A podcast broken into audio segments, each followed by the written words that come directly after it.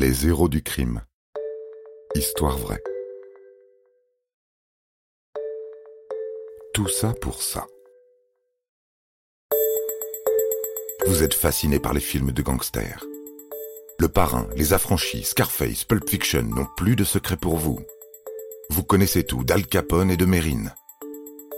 Bon, eh bien, préparez-vous à entendre les histoires criminelles les plus, comment dire, ben les plus embarrassantes, les plus consternantes et les plus pathétiques.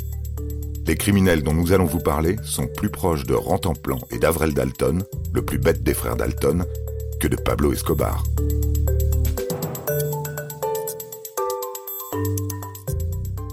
Howl at the Moon est un restaurant connu de Surfers Paradise dans le Queensland en Australie. Il est apprécié pour ses vins et sa vue sur la Nirang River. Lou Cherantonio en est le copropriétaire. Il est appelé dans la nuit du 27 juillet 2016 par la police. Le système d'alarme s'est déclenché et deux agents sont sur place. Il faut venir tout de suite. Lou sort de son lit en pestant et se rend sur place le plus vite possible. Deux agents lui montrent aussitôt les dégâts. La porte arrière du restaurant a été fracassée à l'aide d'un fût de bière qui se trouve encore là. Ils ont fait le tour, mais il n'y a personne à l'intérieur. L'intrus entré par effraction est déjà reparti. Lou Cherantonio informe la police de l'existence d'une caméra vidéo. Dissimulée dans le mur, elle filme en continu cette porte arrière vitrée. C'est alors que Lou et les deux agents ne regrettent plus leur sortie nocturne. Ils vont regarder l'effraction la plus hilarante de leur vie. La vidéo montre un homme vêtu d'un short et d'un sweat aux couleurs du Brisbane Bears Fitzroy Football Club. Il se tient à l'extérieur devant la porte vitrée, portant un fût de bière. Il fait quelques pas en arrière et le lance dans la porte. L'impact fendit le verre. L'homme fait mine de s'éloigner, les mains dans les poches. Puis il revient, s'empare à nouveau du fût et le relance. La porte ne cède toujours pas. Il recommence donc. Le verre brisé ne s'éparpille pas sur le sol, il semble déchiré comme si le verre était une feuille de papier.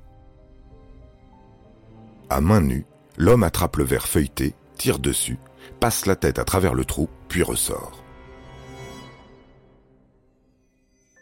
Il tente de l'agrandir avec le pied, puis avec sa main, qu'il a couverte de son sweatshirt pour ne pas se couper.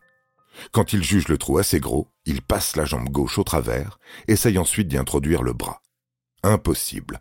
Notre homme est pour le moins rondouillard. Il ressort, réfléchit, enfin il en a tout l'air, puis décide de passer à travers le trou la tête la première et cigarette à la bouche. Il passe un bras, l'autre, pose les deux mains par terre et met toutes ses forces à s'introduire par le trou. Un effort, encore un, puis le dernier. Voilà le derrière qui passe enfin, et notre homme qui fait une belle roulade, s'écorchant les jambes au passage. Mais que se passe-t-il? Il tombe lourdement sur le côté, se cogne dans la porte qui s'ouvre tout naturellement sous son poids, puisque celle-ci n'était pas fermée.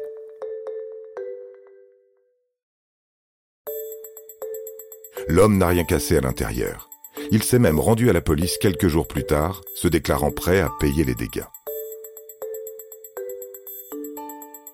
Lou Cherantonio a pris en pitié le malheureux, qui a déclaré avoir seulement eu soif. Il ne le poursuivra pas en justice. Les réparations suffiront. Vous avez aimé cet épisode? N'hésitez pas à le commenter, à le partager et à le noter. À bientôt pour de nouvelles histoires. Studio Minuit, créateur de podcasts addictifs.